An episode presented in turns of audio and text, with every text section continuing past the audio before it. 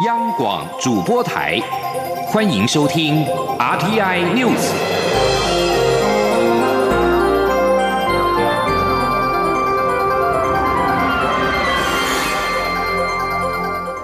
听众朋友您好，欢迎收听这节央广主播台提供给您的 RT News，我是张顺祥。中国电影报今天引述中国国家电影局的消息表示，中方将暂停中国大陆影片跟人员参加二零一九年第五十六届台北金马影展。对于这个讯息，金马执委会简短回应表示，如果属实，当然遗憾。目前金马奖已经进入到评审阶段，各项金马活动也会照常的举办。陆委会今天上午回应表示，这显示中国大陆以政治干预文化交流，将会造成国际及两岸各界的负面观感。陆委会要呼吁中国大陆停止以政治因素干扰两岸影视文化交流的作为。对于中国大陆电影工作者来台参加金马奖活动的权利，应该给予尊重，让两岸电影人能够借由金马奖活动分享双方电影创作的成果。而行政院发言人 Glass 今天证实确有此事，他表示，如果中国以为这样可以惩罚台湾，这是错误的举措，当然损失的不会是台湾。Glass 说，台湾的大门为世界的影视人而开。开永远欢迎中国导演以及艺人来台湾。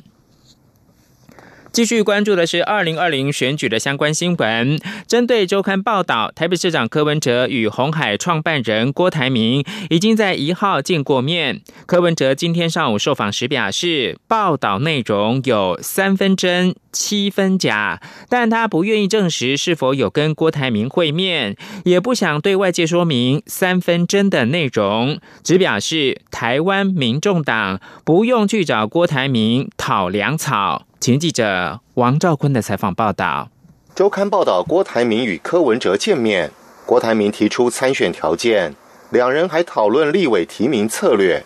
柯文哲对此回应表示，这一则报道连他读起来都津津有味，内容写得活灵活现，是典型的三分真七分假，撰写者可以改行去写政治科幻小说。媒体追问是否已与郭台铭见面，柯文哲回答：不要告诉你。媒体再追问三分真的内容为何，柯文哲仍不愿说明。我跟你讲哦，但是七分假更多啊。那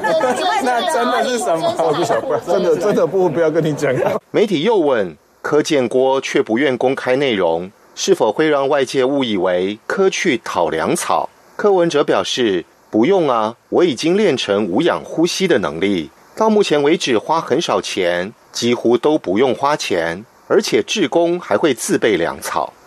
台湾民众党允许双重党籍，引来讨论。柯文哲指出，民众党希望超越蓝绿，而不是消灭蓝绿，让蓝绿可以和谐在社会共同生存。但他听说有人已被国民党开除党籍，这显示他们的文化是非友即敌，在里面制造分裂的就是这两个党。所以我们要凸显说，这种人家是心胸狭小、目光短浅。中央广播电台记者王兆坤台北采访报道。台北市长柯文哲筹组的台湾民众党昨天举行创党大会，立法院的前院长王金平以及郭台铭不约而同的送上了藏头诗花篮，引发外界联想。王金平今天表示，那是希望台湾能够真正的团结，也就是所谓的金团结，否则现在的台湾蓝绿对立恶斗太厉害，中道的力量都消失了，对国家发展不利。至于未来有没有可能加入台湾民众党，王金平说目前没有打算。另外，对于二次国王会，王金平说只要有需要，随时都可以见面。但被问到是否会跟高雄市长韩国瑜见面，王金平则说目前没有这个需要。民进党中执会今天将通过第二波立委征召提名，但是为了保留跟他党整合空间，民进党传出在台北市多个立委选区暂缓提名，将礼让小党。对此，民进党表示，立委征召提名作业将会依照程序进行，并没有礼让的问题。北市立委提名暂缓是基于整体布局考量，与他党合作没有直接关联。预计两个星期之内提名。的名单就能够抵定。记者刘玉秋的报道。为加速泛绿阵营整合，民进党主席卓荣泰与时代力量党主席邱显智首度会谈，双方达成初步共识。针对明年区域立委选举布局，双方在协调的过程中，一方已提名，另一方未提名之选区，双方暂缓提名。实力与民进党提名重叠的战火将先止步。不过，有媒体报道指出，民进党为了保留与他党的合作空间，台北市多个立委选区的征召提。名都将暂缓，遭质疑是将礼让小党。对此，民进党发言人李明利表示，民进党与实力的共识是对方已提名的选区，双方暂缓提名，但并无礼让仪式。民进党区域立委征召提名作业将依照程序进行。民进党组织部主任李庆峰也说，虽然北市立委征召确实暂缓提名，但暂缓的主因是整体布局考量，希望。一次端出好的名单，联动提名，而目前还有区域的人选未定，因此提名先暂缓。且提名策略小组事先做出北市暂缓提名的决定后，民进党与实力才进行会谈，两者间并无直接关联。我们希望五个部分是联动的，希望一次端出好的名单。可是因为有的有有一个区域啦，中山北、松山，我们出现了缺口，提一个两个，就。就是诠释上就是怪怪的，主要是这个原因啊。预先确定暂缓之后，再跟实力谈。所以你要是勉强解释说，呃，特别是暂停，那也有利于跟实力进一步的呃沟通协调，也勉强说得过。可是我们不可能为了实力就把五区都停下海啊，这不可能的啊。李清峰也强调，北市立委即便目前先暂缓提名，但提名布局的脚步不会拖延，预计两周内提名名单就能抵定。中广电台记者刘秋采访报道。台风新闻：今年第九号台风利奇马，今天上午的中心位置已经来到鹅銮鼻东南东方七百七十公里的海面上。预测未来将以每小时十三公里的速度向西北方向，朝着台湾东北部海面前进。因此，中央气象局最快今天下午就会发布海上台风警报，同时也不排除在明天清晨到上午发布陆上台风警报。吴立军的报道。台风利奇马已在七号上午增强为中度台风，并逐渐朝台湾进逼。目前近中心最大风速每秒三十五公尺，七级风暴风半径两百二十公里。气象局指出，由于利奇马所处环境海温偏高，垂直风切较弱，加上位于大低压带中，水汽丰沛，而且行走路径及速度除了受南海低压影响，还有科罗莎台风在。东边牵引，因此导引气流十分复杂。不过，综合研判，未来朝台湾东北部海面前进的机会最大。因此，气象局最快七号下午就会发布海上台风警报。气象预报中心简任记阵谢明昌说：“这个台风未来它的强度还会持续增强，而且暴风半径也不排除有在扩大这种情况。所以，这样的速度跟方向来推估的话，气象局预计呢会在。”今天下午发布利奇马的海上台风警报，而随着利奇马逐渐靠近台湾西半部地区，七号受到外围沉降影响，可能会出现焚风；东部则在外围环流影响下，将出现零星降雨。此外，台湾近海也会开始涌现长浪。至于海警发布后，大约八号清晨到上午就可能会接着发布陆上台风警报。气象局也提醒。醒，届时风雨最明显的时间将落在八号下午到九号一整天。谢明昌说：“目前来看的话，在八号的下半天一直到九号一整天，是利奇马台风对台湾影响是相对比较明显的时间。主要在八号下半天，在台湾北部。”东北部地区，我们预计可能有大雨甚至豪雨出现这种情形。那九号这一天是影响最明显，我们预计呢，在台湾西半部、东北部地区呢，可能都有豪雨。等级以上的降雨出现。由于利奇马将通过花莲以北地区，势必引发西北风，进而造成雪山山脉的地形降雨。因此，未来最强的雨势恐落在台北山区以及桃竹苗山区。此外，尽管预估利奇马十号就会远洋，但此时中南部反而会受到台风尾带来的西南风影响，带来显著的降雨。提醒民众严。加防范。中央广播电台记者吴丽君在台北采访报道。日本福音歌手森佑里在九二一地震之后，每年都会访问台湾，用温暖疗愈的歌声抚慰灾后幸存者，持续二十年不间断。今年适逢莫拉克风灾十周年，跟九二一地震二十周年，行政院也再次邀请森佑里来台湾，并且要颁发感谢状，感谢他对灾民的关怀和对台湾的友好。央广记者杨仁祥、王维婷的采访报道。在温暖悠扬的乐声中，日本福音歌手森佑里以中文、台语和日文三声带的天籁美声，疗愈在场每个人的心房。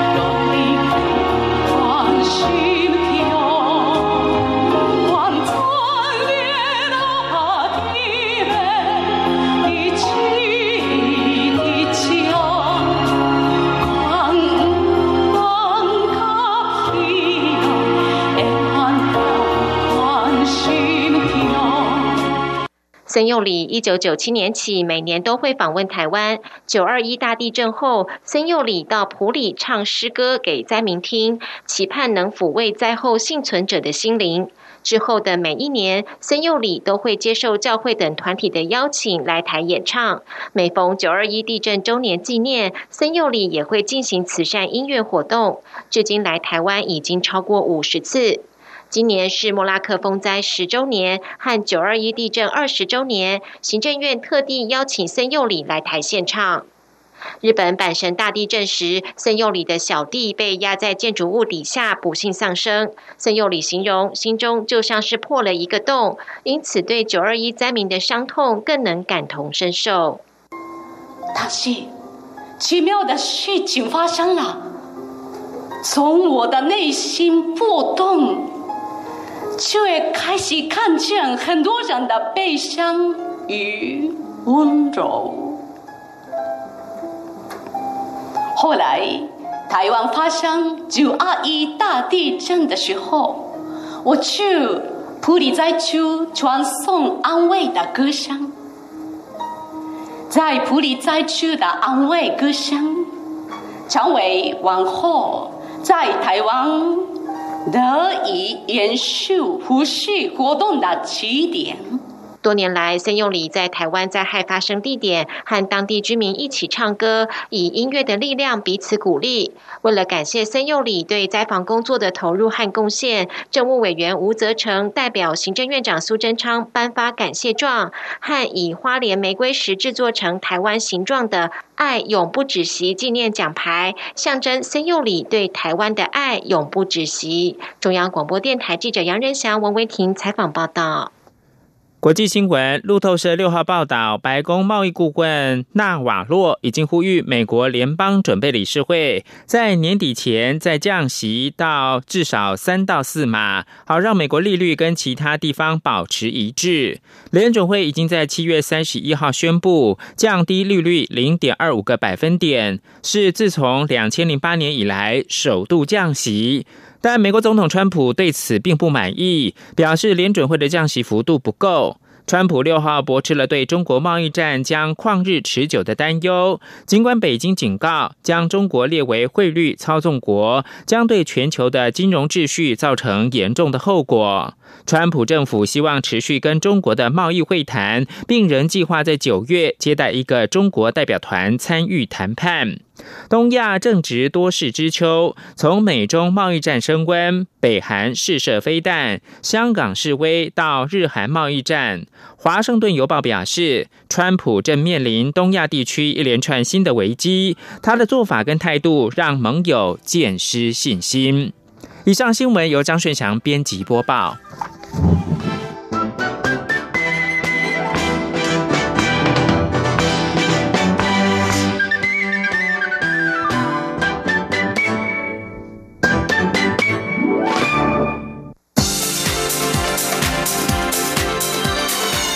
这里是中央广播电台台湾之音，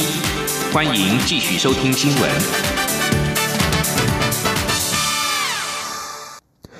各位好，我是主播王玉伟，欢迎继续收听新闻。带您关注财经焦点。国际金融情势诡谲，除了美中日韩贸易战，纽西兰央行今天也宣布调降官方现金利率，而且降息的幅度超乎市场预期，显示各国陆续以货币政策因应贸易战所带来的冲击。台北股市今天在美股反弹回升激励之下，早盘在平盘上游走，表现优于亚洲其他主要股市，力守一万四百点大关。今天记者陈林信宏的采访报道。美中贸易战升级为二点零版，美国总统川普已经放话，九月开始针对剩下的三千亿美元的中国输美产品全面加征百分之十关税，包括美股等全球主要股市近期哀鸿遍野。美股四大指数终于在六号跌升反弹，标普五百指数和纳斯达克指数结束川普宣布将对中国加征关税以来连续六天的跌势。美股反弹也激励台北股市的表现。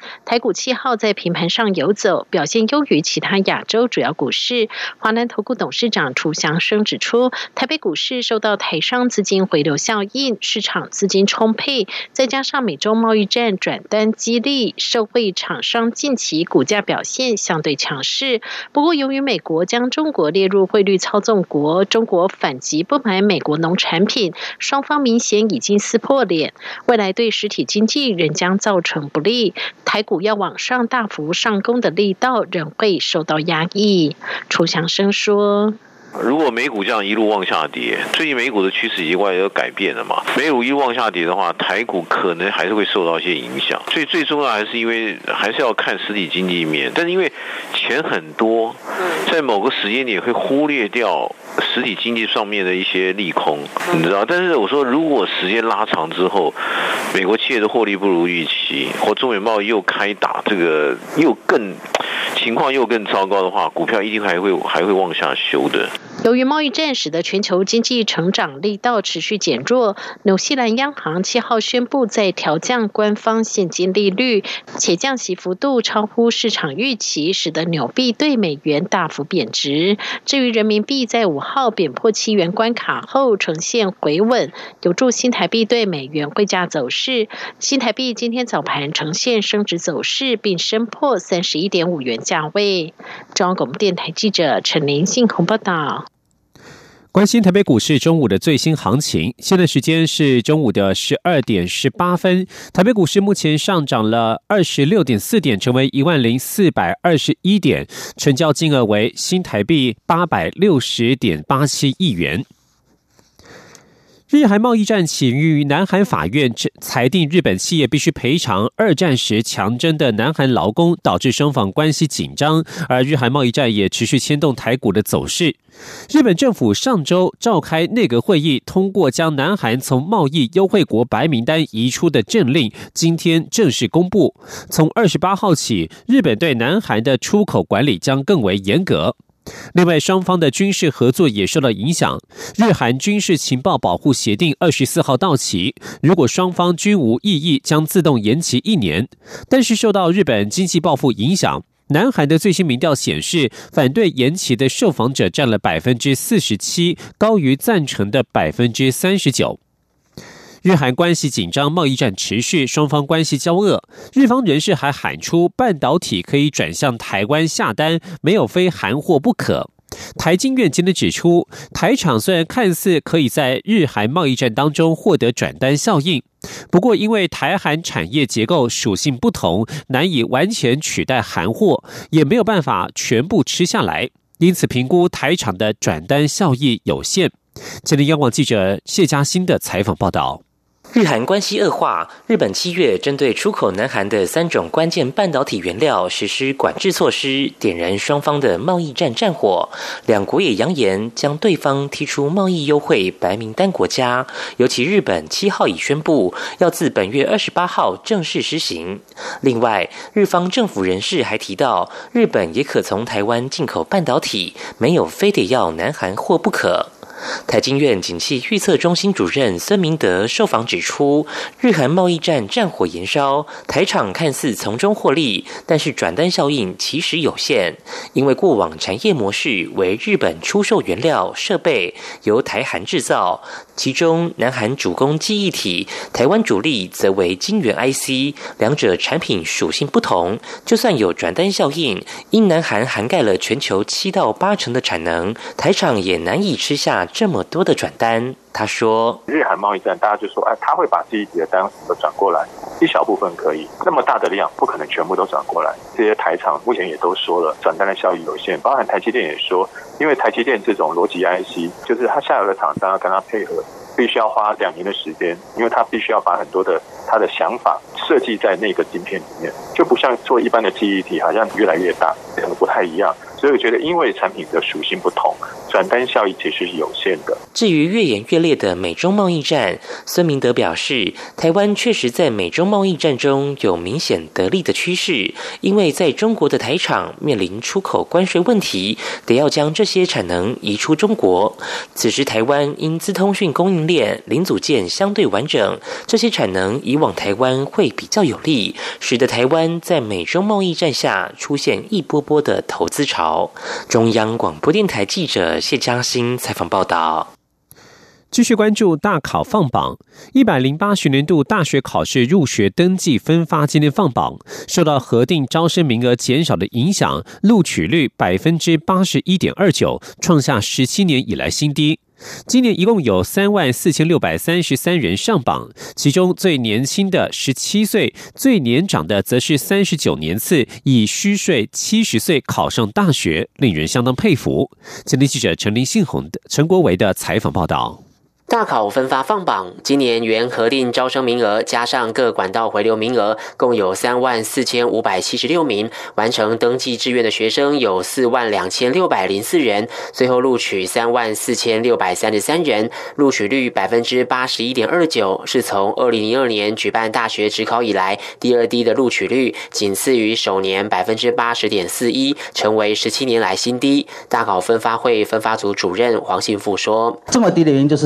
个核定名额减少三趴，一个回流名额减少大概三十二 percent 左右哈，所以总招生名额比去年还减少了大概将近十四 percent 左右。大学考试入学分发委员会统计，今年最年长的录取者是三十九年次，最年轻的九十一年次，相差五十二岁。全国四万多名登记生，有百分之十八点一二的人填满一百个志愿，三万多名录取生平均填了六十个志愿，平均在第三十个志愿或录取。当中有一千零九十七人以第一志愿序上榜，另外今年有七千九百七十一人落榜，七年来最多。全国有九校十七个系组未足额录取，缺额仅两百八十七名，是六年来最少。统计显示，最多人登记的公立大学社会组校系前三名依序为台北大学企业管理、中兴大学财务金融、中央大学财务金融。其中北大气管系有五千五百三十人次登记，全国最多。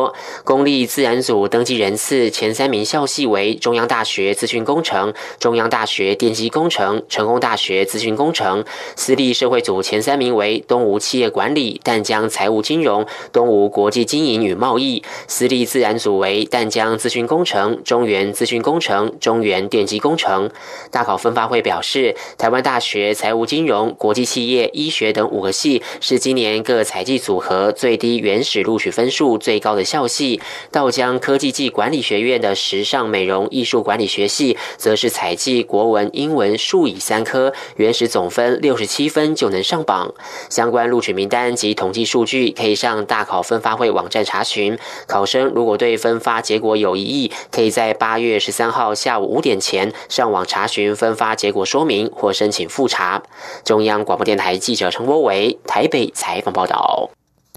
继续关心医药消息，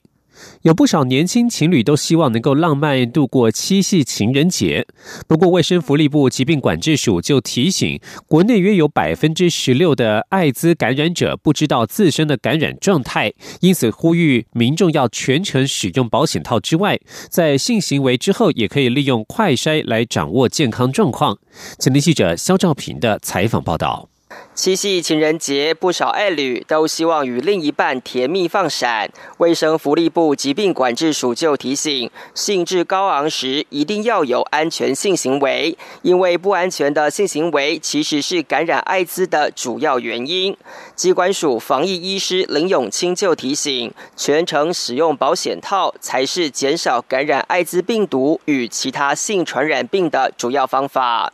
机关署表示。截至今年七月底，我国艾滋新增通报感染人数为一千一百零五人，虽然是二零一二年以来同期最低。但还是不能轻忽，因为其中有七成的感染者的年龄是十五岁到三十四岁，正好是有性行为的主要年龄层。因此，机关署特别呼吁年轻伴侣要全程使用保险套。机关署防疫医师林永清进一步表示。国内目前有百分之八十四的艾滋感染者知道自己的感染状态。其实，这离联合国希望二零二零年要达到百分之九十的目标还有段距离。他提醒国人要善用台湾便利且兼顾隐私的筛检服务。他说：“也就是说，还是有百分之十六的感染者不知道自己的感染状况，所以我们这边还是再次的宣导啊，就是说，目前我们是有提供一个是在家艾滋自我筛检的服务，可以选择使用唾液筛检或者血液筛检这个状况。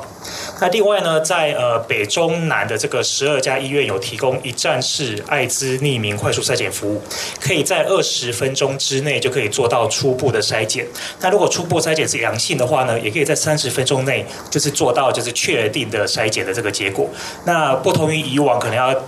就是要等候两周到三周才有办法知道这个结果，他现在是可以在一个小时内就知道这个筛检的结果。林永清建议有性行为者至少要进行一次艾滋筛检，如果是持续无套性行为者，每年至少要筛检一次。如果是多重性伴侣。共用针具有感染其他性传染病等情况者，建议每三个月到半年就应筛检一次。中央广播电台记者肖兆平采访报道。将焦点转到国际间，关注香港反送中示威情势。香港浸会大学学生会会长方仲贤六号晚间因为被指持有攻击性武器而被逮捕，引发大批市民和学生包围了深水埗警署抗议，要求放人。双方爆发冲突，警方发射催泪弹驱离，并且拘捕了多名示威者。综合媒体报道，警员在方仲贤身上搜查到十支镭射笔。反送中示威者多次在冲突当中使用镭射笔照射镇暴警察的眼睛，已经导致多名警察受伤与不适。方仲贤被捕一事引发部分近大学生的不满，有数以百计市民和学生在深水埗警署外聚集，抗议警方滥权违法，并要求放人。期间有人在警署外强喷漆，又阻止警署关闸以及焚烧垃圾桶。六号深夜十一点三十分，警方释放催泪弹驱散人群，并且出动了镇暴警察。期间有多人被捕，示威者在今天凌晨两点左右散去。也来关注美国的种族问题。以《水底情深》勇夺奥斯卡最佳导演的戴托罗，六号在好莱坞星光大道留名，他并且呼吁其他移民抗拒美国的恐惧和分裂。由于德州边界城市埃尔帕索才刚发生大规模的枪击案，因此五十四岁的墨西哥导演戴托罗六号在星光大道留名时，也向群众喊话，表示巨大的恐惧被用来分裂人们，但是那些分裂是完全的幻想。继续关注的是气候暖化的问题。日本当局表示，七月底以来气温飙高已经造成至少五十七人死亡，凸显奥运主办单位在明年东京奥运之前，急需替选手和观众的健康威胁做好准备。根据路透社报道，东京市内和周边地区从七月二十四号起，气温高达摄氏三十一度以上，而明年夏季奥运就是七月二十四号开始，连续进行十七天。冬奥主办单位目前正在评估抗高温措施，包括了喷雾、冰袋、替休息区遮印，以及在安检区搭设帐篷等等。冬奥组委会发言人高谷表示，将与东京都政府、中央政府与关系人保持紧密合作，以确保赛事能够成功进行。以上新闻由王玉伟编辑播报，这里是中央广播电台台湾之音。